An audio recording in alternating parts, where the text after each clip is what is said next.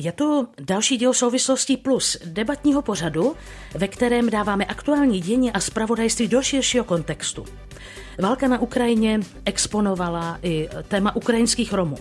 Podle romských organizací denně přijíždělo kolem 300 lidí do Prahy na Pražské hlavní nádraží. Podle informací pražského primátora z neděle 22. května se počet jejich snížil. Praha postavila stanové městečko pro jejich rodiny, které čekají nebo čekali na odbavení. Řeší se, co dělat, pokud přijíždějí bez dokladu nebo s maďarským občanstvím a jestli bude možné, aby se i oni ubytovali v jiných regionech. V příští necelé hodině budeme právě o problematice romských uprchlíků debatovat se svými hosty, které za okamžik představím. U mikrofonu je Martina Mašková. Souvislosti plus.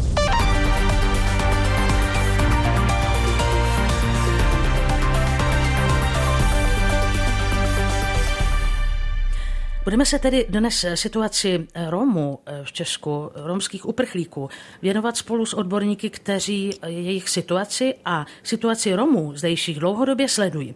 V Ostravě naš, naši diskusi nejprve uvede Kumar Vyšvánatan. Dobrý den. Dobrý den. Je ředitelem obecně prospěšné společnosti vzájemné soužití, pedagog a sociální pracovník za své působení dostal cenu Františka Krígla udělovanou nadací Charty 77.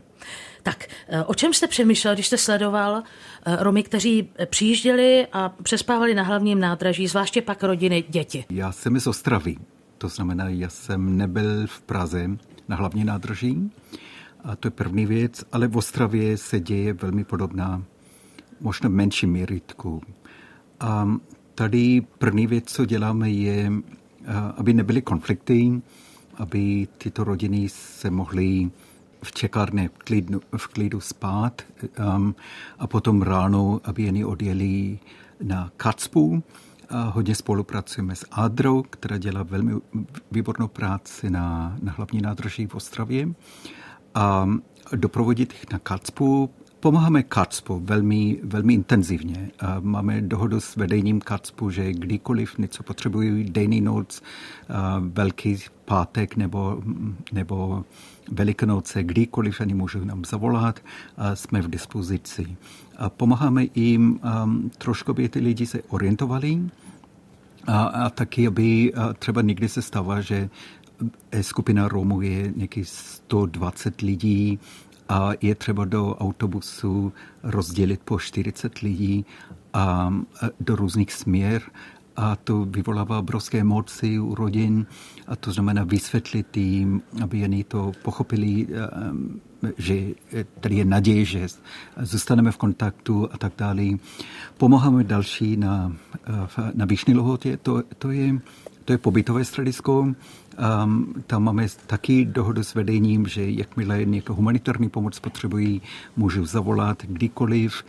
Um, tam působí potravinová banka z Ostravy a my taky působíme a potom děláme různé sociální služby tam hmm. a volné časové aktivity. V jaké situaci jsou ti, kteří buď nemají doklady, anebo mají jenom maďarský pas? Tady my nemáme lidi, kteří nemají doklady, aspoň já jsem to nezaznamenal. Maďarský pas to jo, jsou lidi, kteří mají dvoje občanství, i ukrajinské a maďarské. A většinou to se řeší s tím, že tyto lidi odjíždí do, do Maďarska. Doprovodíme jich do, eh, na hlavní nádraží a jim um, do, uh, sadíme v, uh, ve vlaku uh, směrem Budapešť nebo směrem na Slovensku nebo dokonce do Vídny, protože někteří chtějí dál do Francii. A dovedete si představit, že by třeba pokud by v Ostravě nestačilo místo, eh, že by dokázali přijmout eh, ten záměr, že by přejeli do jiného regionu České republiky nebo jinam prostě? No, to je dobré téma, protože víte, největší problém, ještě minulý týden byl ten problém. Tady existuje KACPI, KACPU a NACPU, to je národní. A velmi silno chybí komunikaci mezi NACPu a KACPu. Jenom připomenu, že vlastně mluvíme o e, vlastně těch centrech, kam uprchlíci přicházejí. Takže e, to KACPu je tedy krajské ano. a pak je nějaká nadnárodní koordinace. A vám se zdá, že teď chybí nějaký mezičlánek? Právě. My nedostáváme informace, v jakém kraji je volné místo. Ani KACPu, naš ostravská KACPu stěžuje, že nedostává, jestli třeba v českém České Budějovici je nějaké volné místo. My tu informaci nemáme. A to... je, to, je to podle vás hodné, aby se tedy ti, kteří přijíždějí, pokud by to bylo třeba přemístili do jiných krajů, a je to vůbec možné z hlediska toho jejich stavu, eh, rodinného naladění a podobně? Podle mě to je důležité, aby oni mohli, oni přijeli sem pro ochranu. To znamená, to je jejich volba, to je pro nás čest, že oni zvolili právě Česko a Česko je bezpečná země. To znamená, jestli Ostrava je plná, to znamená, my by měli mít tu informaci, kam tyto lidi nasměrovat. A to nemáme. Kumar Vyšvanatan, ředitel obecně prospěšné společnosti vzájemné soužití, pedagog a sociální pracovník, nám zprostředkoval pohled eh, z Ostravy na situaci romských uprchlíků, kteří tam přijíždějí. Moc vám za to děkuji. Ráda se stalo. Otevírám debatní část našeho pořadu Souvislosti plus. Budeme něm mluvit o tom, v jaké situaci jsou aktuálně romští uprchlíci, eh, nejenom v Praze, ale v České republice vůbec, jak se angažuje v této problematice stát, samozprávy, nezisková sféra a jaká řešení se v podobných situacích osvědčila. Nejenom v Česku, ale i třeba případně jinde v Evropě. Eh, zdravím Kláru Šimáčkovou, Laurenčíkovou, vládní zmocněnkyni pro lidská práva. Dobrý den. Hezký den, díky za pozvání. Eh, doplním, že nově paní Šimáčková Laurenčíková stojí v čele pracovní skupiny, která řeší situaci romských uprchlíků z Ukrajiny. V tom týmu jsou zástupci ministerstev, hasičů, zprávy uprchlických zařízení a neziskových organizací. Ještě doplním, že eh, paní Šimáčková Laurenčíková je původní profesí speciální pedagožka, také specialistka na inkluzivní vzdělávání a eh, byla také členkou expertního týmu Evropského komisaře Lasos Andor Fóra pro zaměstnanost sociální věci a začlenování. Takže tato problematika je eh, vám blízká i vzhledem k té předchozí praxi.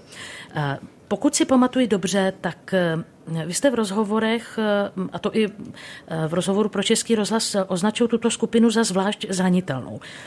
Jaký, jaká možnost, jaký recept, já vím, že nejsou jednoduché recepty, ale jakou cestou teď jít podle vás? Jak nasměrujete vlastně to směřování státu, samozpráv a neziskovek, aby to prospělo rodinám, o kterých mluvíme v celém dnešním pořadu? Děkuji moc za tu otázku. Já možná začnu tím, že tu svoji roli vnímám jako potenciálně prospěšnou v tom, že bych opravdu chtěla přispět k tomu, že spolu budou pravidelně mluvit a potkávat se eh, všichni, kdo mohou přispět eh, k tomu současnému eh, vlastně mm, zmírnění vlastně těch problémů, které tady popisujeme. Proto organizuji pracovní jednání, kde se snažím k jednomu stolu přivést zástupce zprávy uprchlických zařízeních všech klíčových rezortů, nevládních organizací, které jsou v první linii a také třeba hasičského záchranného sboru a další partnery. Myslím, že je hrozně důležité, aby existovala platforma, kde si můžeme v klidu na pracovní úrovni eh, vlastně vyříkat to, co funguje a zároveň i poctivě pojmenovat to, v čem zatím nejsme úspěšní a kde jsou eh, nějaká slepá místa systémové pomoci. Co bude, Já, co bude uh, jestli mohu doplnit, ano, co bude tedy ano, to, to první ano, nasměrování, ano, ta první šipka uh-huh. k řešení situace romských uprchlíků? Ano, tak my jednoznačně potřebujeme rozšířit ubytovací kapacity a potřebujeme, aby opravdu lidé, zejména tady, tady v případě této skupiny jde o maminky s velmi malými dětmi, aby opravdu neživořili v naprosto nedůstojných rizikových podmínkách někde na hlavním nádraží a přilehlém okolí. Potřebujeme, aby opravdu eh, se rozšířila ta možnost ubytování. Eh, zatím eh, alespoň v tom nouzovém režimu víme, že právě existující stanové městečko, které vyrostlo v Praze, tak byť je to nějaké nouzové řešení, tak vlastně zajišťuje poměrně úspěšně nějakou sociální psychologickou podporu. Realizují se tam různé volnočasové programy pro děti, aby skutečně ten těžký čas mohli přestát bez nějakých ještě větších útrap a měli třeba také lékařskou péči a jiné potřebné podpory.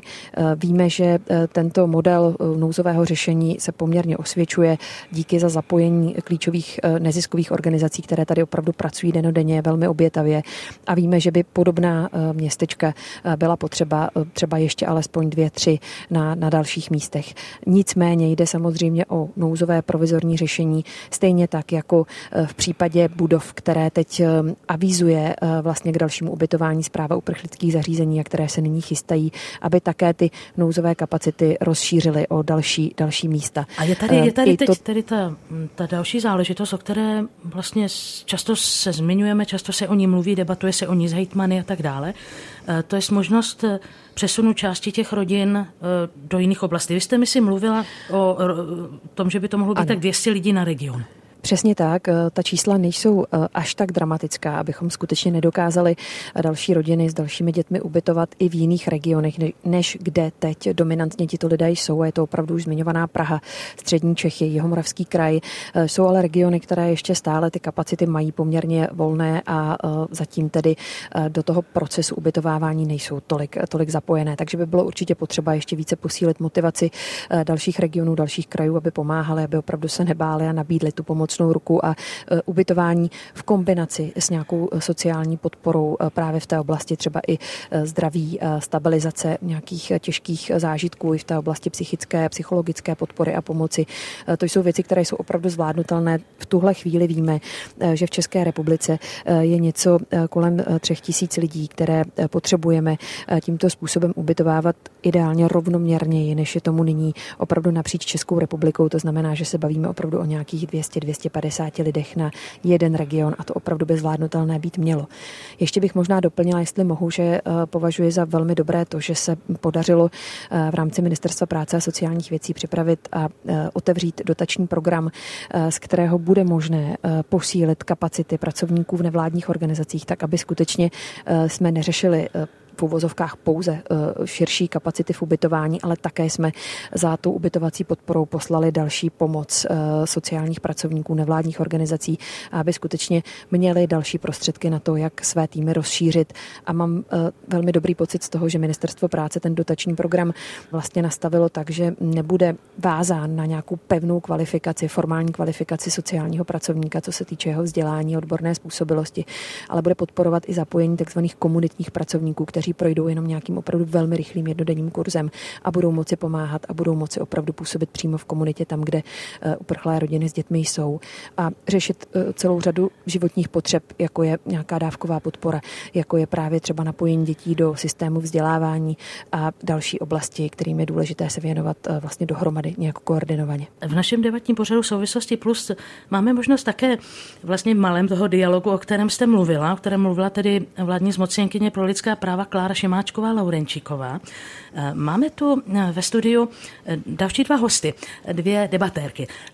Věra Roubalová Kostánová je psychoterapeutka, působí ve Združení pro integraci a migraci a má za sebou desítky let zkušeností práce s uprchlíky a také s Romy. Vítejte. Dobrý den. A ve studiu s námi je také Renata Berkijová, která je romistka. Dobrý den i vám. Dobrý den. Působí v Ústavu pro soudové dějiny Akademie věd a dříve se věnovala také multikulturnímu vzdělávání. Takže máme možnost vlastně dialogu tří žen, které se angažují v téhle problematice, za což jsem velice ráda a velice vděčná. Nejprve otázka pro Věru Roubalovou. Ehm, teď jste slyšela o tom nastavení. Eh, jak by chtěla Klára Laurenčíková Šimáčková směřovat ten eh, vlastně ten způsob eh, spolupráce mezi neziskovými organizacemi a státem na pomoc ukrajinským Romům. Jak se na to díváte? Bude toto možné, reálné z pohledu neziskovek? Vzpomínám na svou dávnou minulost. Eh, skoro před 30 lety eh, jsem byla eh, na ministerstvu vnitra, když tady byli uprchlíci z bývalé Jugoslávie, z Bosny.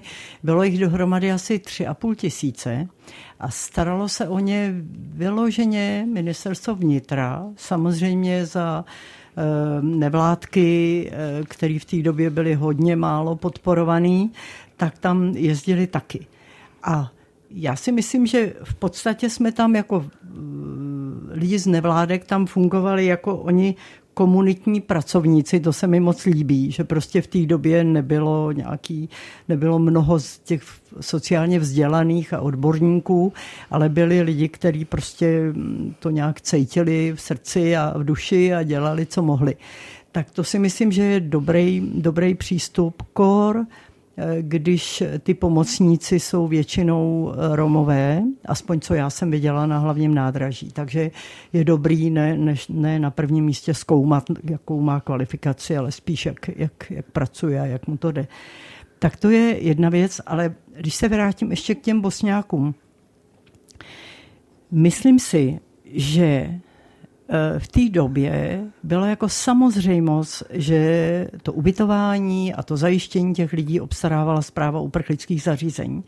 A myslím si, že dneska po té po první fázi, že dneska je to tři měsíce, co je válka, kdy to nasazení jako občanů Česka bylo obrovský a obdivuhodný. Já jsem si nikdy nemyslela, že si lidi, Češi, vezmou uprchlíky domů. To, bylo, to je prostě pro mě tak jako potěšující realita, že to je úžasný. Ale samozřejmě si myslím, že po třech měsících nastává únava, nejenom u nás, i u těch Ukrajinců. Já to vidím i na těch ukrajinských ženách, že jsou unavený.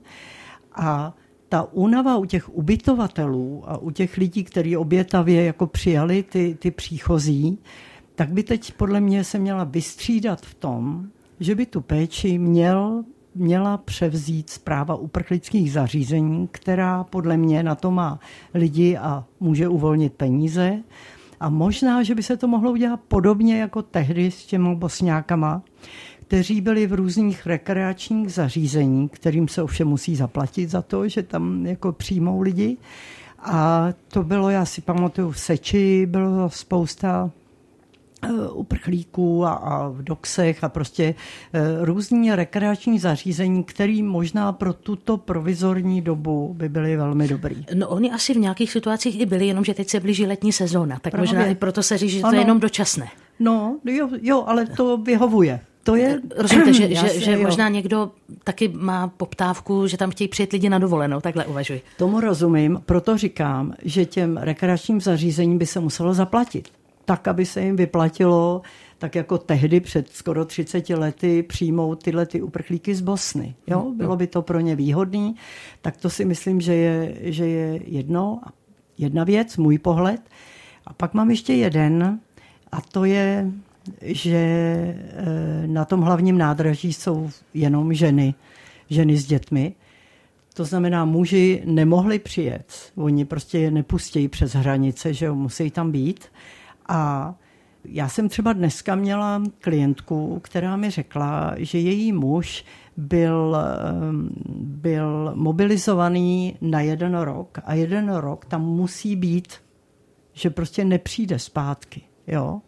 Takže je dobrý, myslím, znát i tyhle ty reálie. Já, já úplně přesně nevím, jestli se to týká všech Ukrajinců na všech území, ale tohle byl případ, který znám z dneška.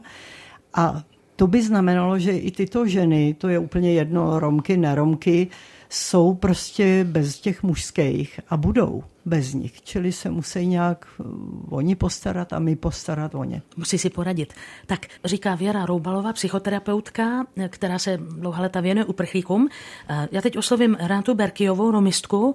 Když eh, tedy posloucháte ty, ten směr, ty možnosti, jaké se jeví pro tu komunitu Romů, kteří přicházejí z Ukrajiny, o čem přemýšlíte vy, no? Jak byste to nasměrovala vy? Vlastně mě neustále jako myšlenkami se zaoberáme právě jako tím, jak ty je to úplně jako samozřejmě velmi mm, dobré jako rozhodnutia, které doufám v to, že by mohly smerovat k zlepšení situace, jak budou realizované v praxi a tím, tím myslím právě reakcie jako konkrétních, um, konkrétního obyvatelstva v těch uh, jednotlivých oblastech. Víme o vyjádreniach uh, části měst a, a, samozpráv, které se vyjadrují vlastně mm, protiromsky. A jako příklad můžeme změnit město Benešov, které se dost neblahým způsobem právě Eh, preslavilo eh, vyjadrením, že odmieta práve prijatie eh, romských uprchlíkov, pretože predstavujú verejnú hrozbu. A pretože v okolí miesta, kde mali byť ubytovaní, je základná škola, materská školka. A to je veľmi špatná správa. Myslím, právě z toho uh, pohledu, jakým způsobem vlastně může i dnes, jako dnešná romská společnost vnímat takéto nastavení měst, kterých bývají i dnes jako český Romovia, jakým způsobem se uh, vyjadrují na stranu romských uprchlíků. Mm-hmm. Jestli dovolíte, já jenom vlastně zacílím to ještě víc na to vnímání téhle záležitosti v romské komunitě samotné. Když o tom třeba debatujete, tak eh, co se jim zdá jako dobré řešení, dobrý směr, protože ne každý má třeba možnost, tak jako my tady dnes, eh, debatovat o tom, jak se sami Romové staví k těm ukrajinským Romům, kteří přicházejí.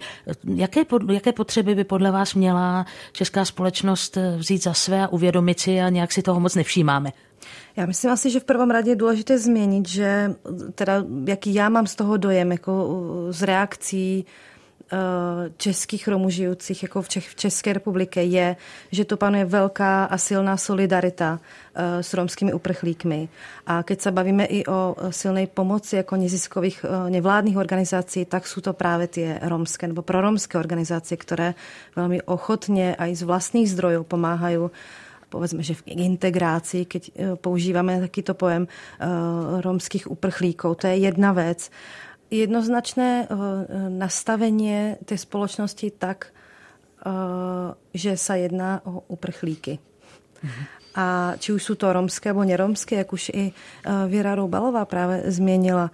A protože to, čo je, jak to nazvať, vlastně alarmujúce, Eh, je eh, nielen situa- samotná situace na hlavnom nádraží, kdy malé děti spí na studenej, špinavej podlahe, ale právě i to rozdělování a to dosvědčují i eh, dobrovolníci na hlavnom nádraží, nejenom zo strany jako romských neziskověk, ale i například z iniciativy Hlavák, dosvědčují to, že tam skutečně dochádza k rozdělování na základě hm, etnicity a to je velmi, velmi špatný signál pro nás. Hmm. Má kolegyně Iverta Demeterová, která je moderátorkou romského vysílání Českého rozhlasu, tak eh, uvedla, eh, teď cituji, eh, ti, kteří přijíždějí opravdu z Ukrajiny a mají ukrajinskou národnost nebo ukrajinské občanství, s těmi se domluvím úplně plynule romsky. Je to mm, jako podstatná záležitost pro vyvrácení těch určitých obav a strachů eh, třeba některých představitelů státu nebo samozpráv eh, z takzvané dávkové turistiky, protože o tom jsme slyšeli třeba ze strany hejtmanů. Tak v prvom radě je asi možno dobré vysvětlit, proč Iveta Demeterová si sa dorozumie plynule romsky a je to eh, čiastočně i proto, že velká část romských uprchlíků, kterých k nám přichádzají, Eh, tak pochádza eh, z oblasti z Užhorodu, z podkarpatské Rusy, eh, která byla vlastně do roku 38 součástí Československa, takže vlastně i to nárečie, ta varianta romštiny, kterou oni hovorí, je velmi blízká dnešním Romům, kteří žijí v České republice. A... Takže ten jazyk může být klíčem k tomu, aby se ověřilo, že opravdu jsou to lidé, kteří utíkají před válkou, přicházejí z Ukrajiny může být klíčem, ale zároveň tím klíčem je nějaké, jak už jsem změnila, jako nějaké prvotné jako lidské jako nastavení tomu jako někomu pomoct, jako bez ohledu na to, jakým jazykom hovorí. Říká Renata Berkejová, která je hostem tohoto pořadu souvislosti plus spolu eh, s Věrou Roubalovou a Klárou Šimáčkovou Laurenčikovou. Paní Berkejová je romistka, eh, Klára Šimáčková Laurenčiková vládní zmocněnkyně pro lidská práva, Věra Roubalová psychoterapeutka, která eh, působí při Združení pro integraci a migraci, což je jedna z klíčových nevládních organizací, které tady eh, pomáhají uprchlíkům. Posloucháte diskuzní pořad Souvislosti plus. Premiéra ve středu po 20. hodině večer na Plusu. Vracím se k paní Šemáčkové Laurenčíkové. Teď eh, jsme tedy mluvili o tom nějakém základním nastavení vůči těm lidem, kteří přicházejí. Eh, já jsem z vaší strany zaznamenala také eh, výrok o tom, že někteří ti přicházející ukrajinští Romové měli horší vstup do přijímací procedury, že tam dokonce docházelo až k diskriminačním momentům. Tohle je záležitost, ke které mm, se vlastně momentálně stát staví, jak, jaký, jaký máte jako vládní zmocněnky pro lidská práva, jako máte odezvu tady na tuhle záležitost, na tohle téma tak eh, to, že skutečně ten přístup do té přijímací procedury eh, nebyl úplně rovný a docházelo tam k určitým diskriminačním přístupům, postupům, to vlastně konstatovala i kancelář veřejného ochránce práv v rámci svých šetření. Nezaznamenala tyto tendence eh, v jiných regionech, kromě Prahy.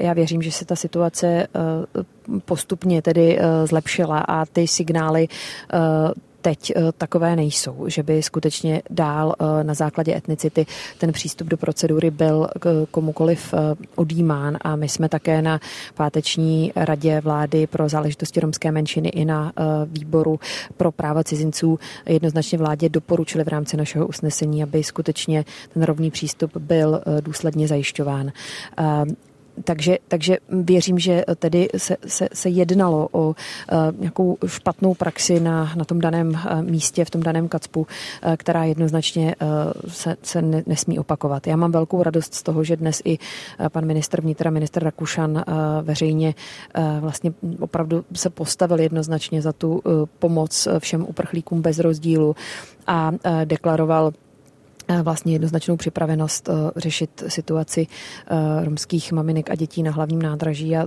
také i on eh, ze své pozice vlastně konstatoval, že nikdo z těchto lidí, kteří jsou zvlášť zranitelné situaci, není žádným nebezpečím a je opravdu důležité pomáhat. Toho si vážím, myslím, že to je dobrý přístup a jednoznačně správný, jediný možný. Můžu-li doplnit otázku, vyslovila jste se proto, aby mm, nastalo standardní nastavení pomoci těm, kteří se vracejí zpět na Ukrajinu nebo do Maďarska. To teď tedy mluvíme o těch potížích z doklady, že tedy někdo, kdo je vysloveně uh, buď bez dokladu, nebo tedy se prokáže, že uh, je tedy maďarským občanem, tak uh, rozumím tomu tak správně, že tedy Česká republika bude vracet tyto Romy zpátky do Maďarska nebo na Ukrajinu? Já myslím, že tohle je vlastně ten nejtěžší moment v celém tom tématu eh, podpory eh, romských eh, vlastně příchozích do České republiky. Ukazuje se, že jen opravdu velmi malé procento Romů, kteří se dostávají do České republiky, tak jsou vlastně ti, kteří mají to dvojité občanství. A drtivá většina příchozích opravdu prchá před válkou z Ukrajiny a potřebuje pomoc, potřebuje jednoznačně naprosto rovný přístup a vstup právě do té přijímací procedury a potřebuje tady zajistit bezpečí a ochranu.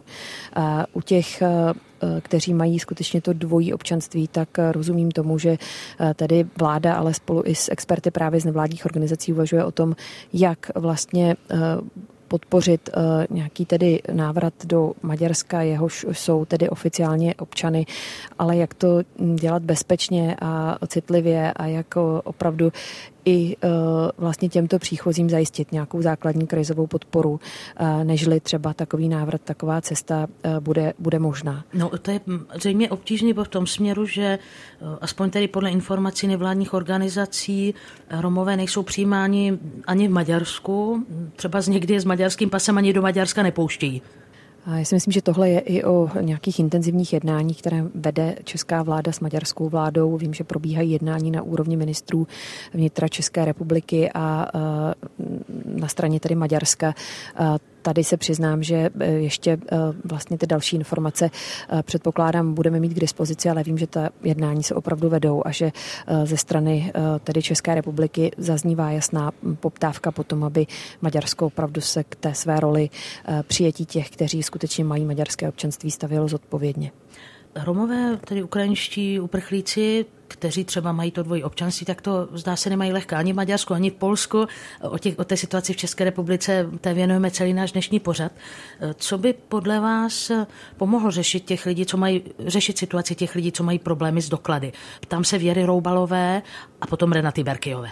No to je těžká otázka, e, ale e, tím, že jsem opravdu dlouhý roky dělala s uprchlíky, a e, lidí bez dokladů chodilo mnoho. Vždycky jsem si představovala, jak někdo utíká z hořícího e, domu a, a bude, bude honem štrachat nějaký svůj, svůj doklad, tak je, je rád, že, že si zachrání život. Jo. Takže já, e, já o tom mluvím proto, já to vemu trošku, trošku jinak. Já si myslím, že pro naši společnost je tenhle ten moment romských a neromských e, příchozích strašlivě důležitý, že já jsem opravdu ráda, že, a musím pochválit milion chvilek, že díky eh, hlavně jim eh, máme tady vládu, jakou máme. A nemáme tady vládu, která nechce ani jednoho uprchlíka tak jako byl Babiš. Jo? A teď se vracím do dneška, ne, nebojte se. Proto si myslím, že se musíme stále vracet k té hrůze, která se odehrává eh, na Ukrajině a nezaměřovat se na skupinu stovek lidí, kteří jsou pro nás nějakým způsobem jiný, pro mě ne, ale neprezentovat je v médiích a všude jako i v, min, i v řečech ministrů jako ten největší problém. Tam to by mělo být, je to problém, vždycky byli lidi bez dokladů problém v asilovém řízení. Ale vedle toho musí být ta základní spravedlnost, že prostě, když ten člověk je v ohrožení, takže mu pomůžeme.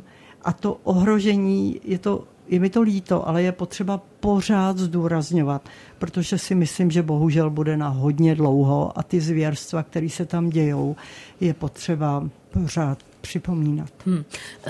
To jednoznačně souhlasím, pardon, souhlasím. Klára Šimáčková Ladenčíková doplnila Věru Roubalovou a e, já dám ještě slovo Renatě Berkiové. E, napadlo mě ještě doplnit vlastně tu, tu předchozí otázku na zacházení s lidmi, kteří zkrátka buď nemají doklady vůbec, nebo mají to maďarské doklady a tak dále. Jak důležitý je z vašeho pohledu Eh, způsob komunikace o, tě, o té komunitě. Jo? Jaký jazyk se třeba používá? Já vím, že občas zaznívají ty pojmy, jako jsou nepřizpůsobivý a, a tyhle ty pojmy. Eh, jste na to citlivá, třeba vy osobně jako zástupkyně eh, romské komunity, nebo je to něco, co berete, že je na okrajové vyjádření? Tak já musím povedať asi, že um, romská spoločnosť veľmi citlivo vníma práve takéto vyjadrenie a o to viac už Eh, vlastně oceňuju včerejší, myslím, eh, vyjadreně eh, pana Rakušana, už které změnila paní Laurenčíková, které pan Rakušan zverejnil na svém blogu a které v podstatě sa dosť zastáva nejenom romských uprchlíků z Ukrajiny, ale dává vlastně toto celospoločenské nastavení i do spojitosti jako s dnešními Romami žijící v České republike a to je velmi jako jasný signál, eh, který eh, doufám v to povedie v dialog, rovnocenný dialog a eh, v konkrétnu pomoc. Takže tyto vyjadrenia, které, mm, které můžeme slýchat a slýchávali jsme i v minulosti od různých politiků, jsou jednak velmi citlivo vnímané a zároveň považujem za nutné, aby Eh, boli citlivo vnímané i celou společností a potom zároveň i moment, považuji za důležitý moment, aby ta společnost eh, takéto vyjadrenia odsúdila. Eh, to znamená, pojem nepřizpůsobivý mě osobně asociuje podobný pojem asociálové, který je spojený s druhou světovou válkou a s celým tím údobím a útrapami, které jsou spojené s genocidou Eh, Romů a Sintů. Eh, Což je tedy Takže... vaše odborné téma. Eh, já bych ještě dovoliteli vlastně rozšířila tu svou otázku nebo tuto to, to, to naši debatu o úvahu, jak tedy co nejcitlivé může většinová společnost přistupovat k té situaci rodin, které třeba opravdu jsou zvyklé být pohromadě, zůstat pohromadě a je pro ně těžké se třeba najednou přesunout v nějakých menších počtech kam si. No. Jo, děkujem za tuto otázku, protože jedna věc je poukázat na termíny, které nejsou přijatelné a druhá věc je teda, jak máme o nich hovoriť. A tu, myslím si, uh, je dobré sa nebáť uh, zcela obyčajně pomenovat, pokud jsou to Romové a sami sebe i deklarují jako Romové, hovoriť jako o romských uprchlíkách, respektive romských rodinách. A to, že eh, fungují vo väčších eh, rodinných jako uskupeniach, eh, nevidím rozhodně jako důvod o nich hovoriť jako o nepřizpůsobivých. V žádném případě.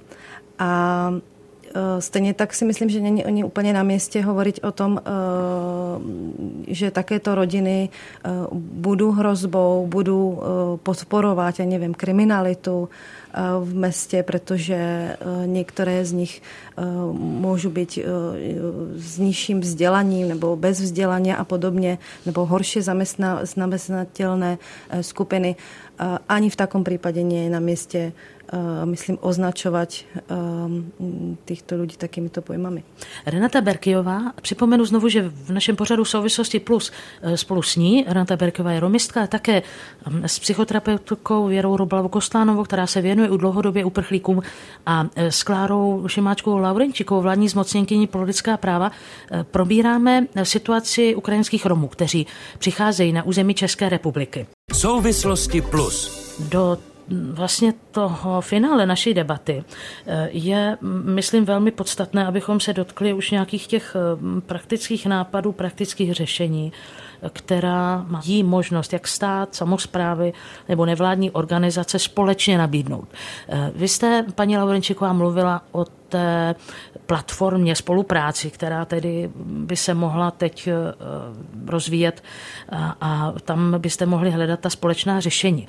Eh, vy jste měla možnost, přišla jste teď do kontaktu s tím evropským prostředím, třeba vnímat, jak se tyhle záležitosti řeší jinde v Evropě. Je něco, protože my nejsme přece první zemí, kam přicházejí uprchlíci, že tak jsou třeba nějaké, nějaké typy, nápady, dobrá praxe od z Evropy, která si myslíte, že by byla inspirativní pro tu naši současnou situaci?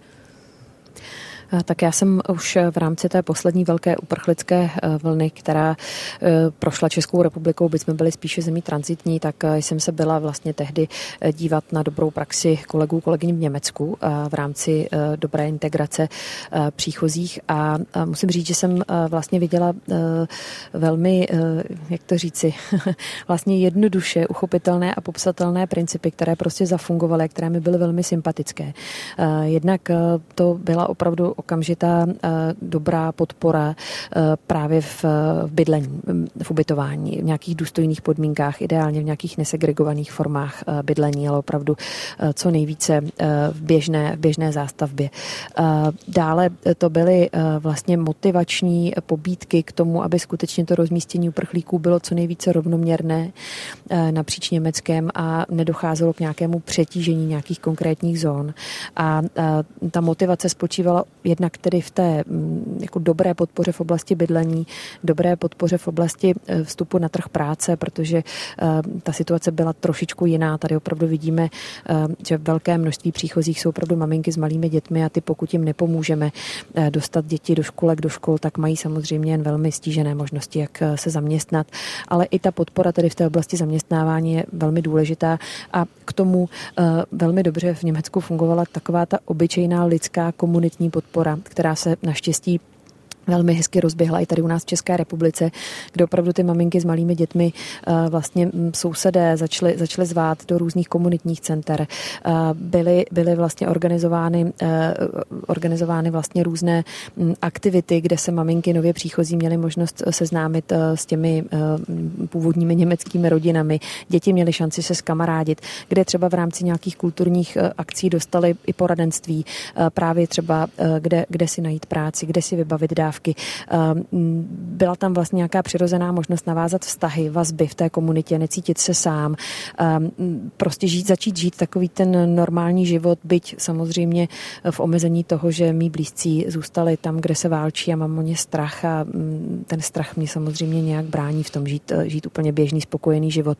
Takže ta kombinace podpora v bydlení, dobrá sociální práce, pomoc eh, se zaměstnáním, eh, napojení dětí do školek, škol, do volnočasových kroužků eh, a ta možnost vlastně být součástí komunity jako naprosto mm, přirozeně vlastně mít přátele, navázat vztahy v tom daném území, to se vlastně ukazuje jako cesta pro integrační velmi jako dobrá, úspěšná právě třeba v Německu. A já si myslím, že i tady v České republice se vlastně podobným způsobem celá řada aktivit eh, na bázi opravdu té komunitní obyčejné lidské podpory rozběhla velmi hezky, velmi dobře, je na co navazovat. A stát se musí snažit pomoci tomu, aby opravdu ty hlavní eh, problémy, což je častokrát právě třeba to bydlení, tak aby opravdu eh, byly řešitelné, nezůstaly jenom na aktivitě třeba dobrovolníků v tom daném místě, jak už o tom mluvila Věra Roubalová, eh, lidé začínají být unavení a je potřeba hledat nějaká dlouhodobá řešení, protože ten konflikt, válka zdá se nebude krátká. A je důležité řešit jak ta krizová opatření, tak už ale i velmi dobře a rychle plánovat ta opatření střední střednědobá, dlouhodobá, potřebná pro dobrou integraci a plné zapojení nově příchozích eh, uprchlíků z Ukrajiny do běžného života. Pokud by opravdu větší města byla přitížená. Mluvili jsme o Praze, hlavně také o Brně. Víme, že třeba mm, Plzeň a Karlovy Vary jsou také kapacitně už dost obsazené, ale mají tam zase možnost rozptýlit ty lidi do širšího regionu. Tady už to tolik možné není v Praze. Tak bylo by podle vás, ještě jednou se obracím na paní Šimáčkou Laurenčikou, bylo by podle vás vhodné a reálné, eh, kdyby byly omezeny dávky a dotace na ubytování v přetížených místech. To totiž navrhuje pražský primátor Zdeněk Hřib. Já si myslím, že tohle není úplně jednoduché opatření, na které existuje nějaká jednoznačná odpověď ano, ne. Já vidím, eh, že má svá rizika a rozumím i té logice, která možná je za tímto návrhem. Eh, já bych raději volila tu cestu eh, nějakých opravdu pozitivních motivačních faktorů, aby skutečně ti lidé, kteří přichází a opravdu vystupují v rámci těch velkých měst, v rámci těch dopravních uzlů, tak aby dostali nějaké dobré informace o tom, že v jiných místech, a my jsme schopni jim tam samozřejmě pomoci se dostat v rámci nějaké opravdu bezplatné dopravy, že v jiných městech jsou pro ně připravené lepší podmínky, protože ta města prostě mají lepší kapacitu, ať už v té oblasti bydlení, potenciální práce, nebo třeba volných kapacit ve školkách, ve školách, eh, kam je potřeba, tam, kde to jenom trošku jde zapojit děti. Otázka pro Věru Robalovou. Daniel Hule ze společnosti Člověk v tísni řekl Českému rozhlasu Plus, že Romové jsou u nás diskriminováni na trhu zbyty. A dodal, stát nemá ale prakticky žádné dlouhodobé řešení. Sehnat soukromé bydlení je těžké i pro české Romy. Dovedete si představit, že nebo já položím tak otevřenější otázku, jak si představit v téhle situaci to hledání ubytování pro ty další příchozí, tedy Romy z Ukrajiny? To, to může být podobně obtížné, ne? Já myslím, že ano, že vlastně se tady promítá jako ty letitý problémy, který, který máme s, eh, s Romy, spíš proto, že se to odsouvá nebo nedořeší a tak dále. Já bych řekla, že možná opravdu nazbírat ty zkušenosti, jo? Podle mě zpráva uprchlických zařízení umí to, co umí, umí to zařídit prakticky i, i, i finančně. Eh, k tomu ovšem přidat věc, která je podle mě strašně důležitá, a to je ocenění nevládek. Nevládky se, nevládní organizace se opravdu předvedly, bych řekla, že těch první tři měsíce to bylo neuvěřitelné, jak, jak pracovali. A vlastně by se měli ocenit jak za to, jak pracovali a ocenit i finančně. Vždycky na tom byli mizerně finančně a vlastně vždycky ve strachu, jak to bude další rok. A to si myslím, že taková odměna eh, a vlastně poput ke spolupráci je ocenit jejich práci, finančně je zaplatit a uvědomit si, jak to jsou lidi, kteří mají dlouholetý zkušenosti. Opravdu ty, ty že jo, OPU a SIMI a tyhle ty organizace, včetně romských, tady působí velmi dlouho. Je potřeba je podpořit i finančně a vlastně si uvědomit, že to jsou lidi, kteří přijdou blízko k těm lidem, který se jich můžou zeptat, co byste potřebovali. Jo? Co vás bolí, co vás co trápí. vás bolí, co vás trápí. Uh, uvědomí si, v jakým nejenom tom strachu žijí, ale i v té obrovské nejistotě. Oni opravdu nevědí, co bude zítra, na tož pozítří. Jo? Takže uh, i si třeba uvědomují, a já, si to, já to teď opravdu vidím, jak je potřeba psycholožek ukrajinských, jo? jak je potřeba je zaměstnat. Na to všechno je, jsou potřeba peníze a to opravdu umí ty nevládky který už to znají, jsou blízko k těm lidem, potřebují docenit, ocenit a vlastně se v těch praktických věcech i toho ubytování, i těch financí opřít o to ministerstvo vnitra. To by bylo takový ideální. Což si myslím, eh, jenom vsuvka s Klárou eh, Šimáčkou Laurenčíkovou, že myslím se, se označila za jednu z priorit, tedy zaplatit ty nevládní organizace. Přesně tak. Já mám informaci od kolegů z Ministerstva práce, že tento pátek je právě otevřen, vyhlášen dotační program na posílení kapacit nevládních organizací, zejména těch, kteří právě pomáhají v té oblasti eh, sociální, komunitní podpory.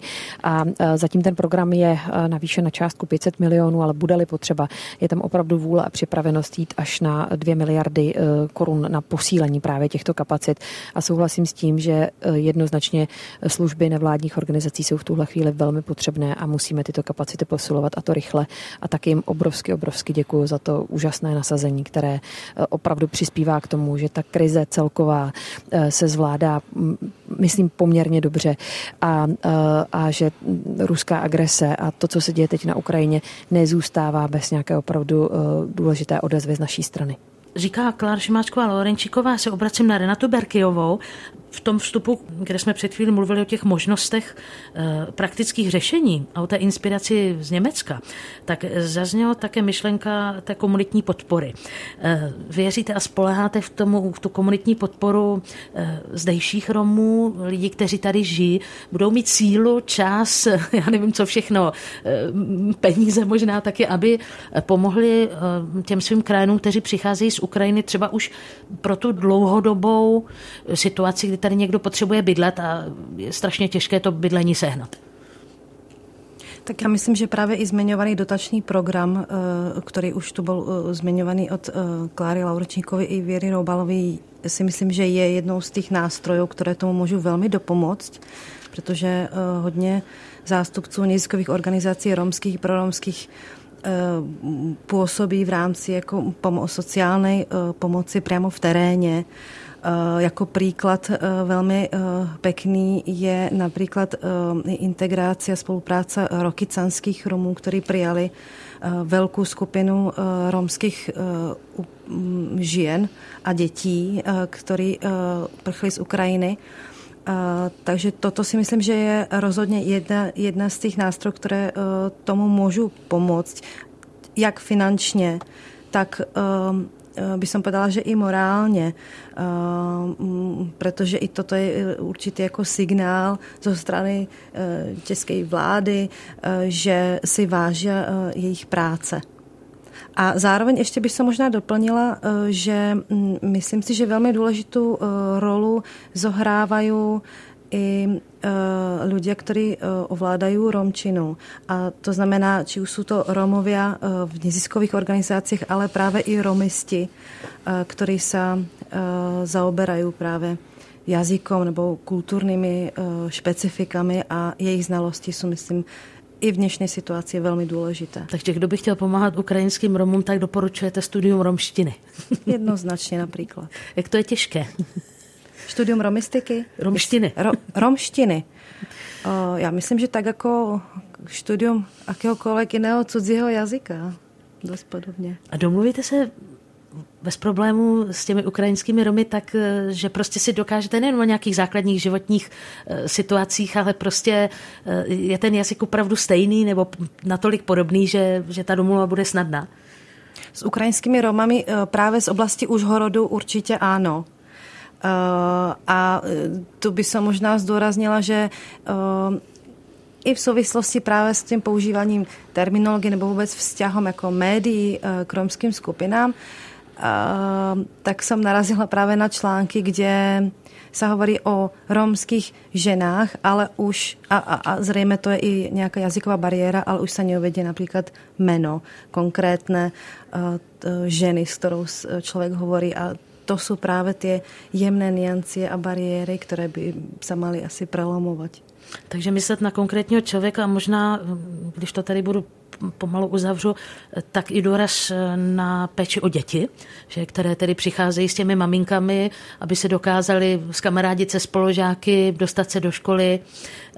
Co, by, co, co nejvíc pomáhá? Co byste třeba doporučila eh, nějaké paní učitelce nebo nějaké škole, která eh, prostě má před sebou eh, malého uprchlíka romského z Ukrajiny, tak jak, jak s ním naváže hezký kontakt? Tak eh, v případě, že preskočíme tu jazykovou bariéru, která eh, v ideálnom případě tam nebude, eh, tak si myslím, že je najlepšou cestou zaujímat se o to, čo zaujíma to konkrétne dieťa. Já myslím, že jakékoliv jiné dieťa reaguje na zcela obyčejné věci, které děti potřebují, to znamená záujem o hru, Věra Robalová má zkušenost prací s uprchlíky, takže i toto je přece specifikum. Možná, že bude potřeba nějaká uh, pomoc těm dětem, které skutečně zažily válku. Jaká? tak je potřeba, přesně jak říká Renata, se, se vlastně buď optat, pokud jsou větší, anebo vycítit, co on by potřeboval, co ona by potřebovala. To je asi úplně hlavní. A když potřebuje být v klidu a, a nechat, nechat ho být, tak, tak ho nechat být. Když potřebuje pohyb, no tak s ním ten fotbal zahrát. Jo. Prostě je to strašně důležitý, co ten človíček jako vlastně chce. A uvědomovat si, že samozřejmě se mu stejská po tátovi, jo. on tam prostě chybí ten mužský element a vedle sebe má mámu, která je statečná, protože chce být statečná, když ty mužský jsou stateční, že jo. Je to vlastně, e, je to výjimečná situace, v které oni budou muset žít asi hodně dlouho a pokud mají chuť na nějakou pomoc, na nějaký rozhovor, třeba jenom ve dvou, tak jim to dopřát a nechat to na nich, o čem se bude mluvit. A, a třeba já, já jsem teď velmi opatrná na to ptát se, odkud jsou, protože dneska už to místo už něco znamená. Jestli vůbec ještě je, a jestli je rozbombardovaný a jestli je v ohrožení a tak dále. Takže nechávám to hodně, hodně na nich, aby oni, eh, aby oni mohli mluvit o tom, o čem chtějí. A podle Kláry Šemáčkové Laurenčíkové ten důraz na děti ze strany institucí by se mohl promítnout do jakých praktických věcí? Já myslím, že už jsme tady vlastně hrozně moc těch věcí pojmenovali. Myslím, že je třeba velké téma, kterému je důležité teď věnovat opravdu to, jak eh, dobře zvládnout příchod dětí do školek a do škol. Eh, jak vlastně dobře zapojit do eh, kolektivu vrstevníků, jak jim právě umožnit to nemuset podávat žádný výkon, když zrovna řeší mnohem těžší věci, mají starosti a potřebují prostě zvládnout ten nový den i třeba se strachem o toho tatínka, bráchu, dědečka, babičku, kteří zůstali na Ukrajině a rozumět tomu, že je to možná důležitější dát nějakou psychickou podporu, zážitek bezpečí, porozumění. Je to možná důležitější, než učit se v tu danou chvíli matiku, češtinu, další věci. Takže i nějaká podpora opravdu toho, aby profesionálové, kteří s dětmi pracují ve školkách, ve školách, rozuměli teď jejich potřebám, rozuměli tomu, že jsou více zranitelné, že potřebují čas, podporu, pomoc, s tím zapojit se do, do vztahů, do, do, opravdu do toho dění ve škole, ve školce. To myslím, že jsou věci, o kterých je teď důležité se bavit. Stejně tak, jako posilovat kapacity právě psychologů, terapeutů, kteří mohou dětem a jejich rodičům pomoci zvládnout různé prostě těžké zážitky, traumata, strachy, ještě, obavy o to, co bude. Ano. Obě dámy by, chtěli ještě zareagovat, tak poprosím o stručnou reakci. přidala péči o ty prázdniny. Tam Stoprocentně souhlasím. Ano, ano, ano. A vůbec děti, vůbec děti dobře zapojit teď i do eh, těch odpoledních volnočasových ano. aktivit. Určitě, já bych ještě zdůraznila i eh, v souvislosti právě s tím, eh, jak jsme hovorili o těch velkých skupinách, jako rodinných, jako u romských žen a dětí, tak asi bychom mali myslet právě i být citlivější k tomu oddělování dětí od matiek nebo od príbuzných, čo může být dost citlivé. Renata Berkijová, romistka, byla naším hostem, hostem souvislosti Plus. Děkuji. Já děkuji za pozvání. Stejně tak Věra Roubalová, psychoterapeutka ze Združení pro integraci a migraci. Děkuji. Taky děkuji. A Klára Šimáčková, Laurenčíková, vládní zmocněnkyně pro lidská práva. Děkuji vám. Děkuji za pozvání. Martina Mašková děkuje za pozornost. Tomuto pořadu vrátit se k němu můžete na našich stránkách plus rozhlas.cz nebo v podcastech. Těším se na slyšenou.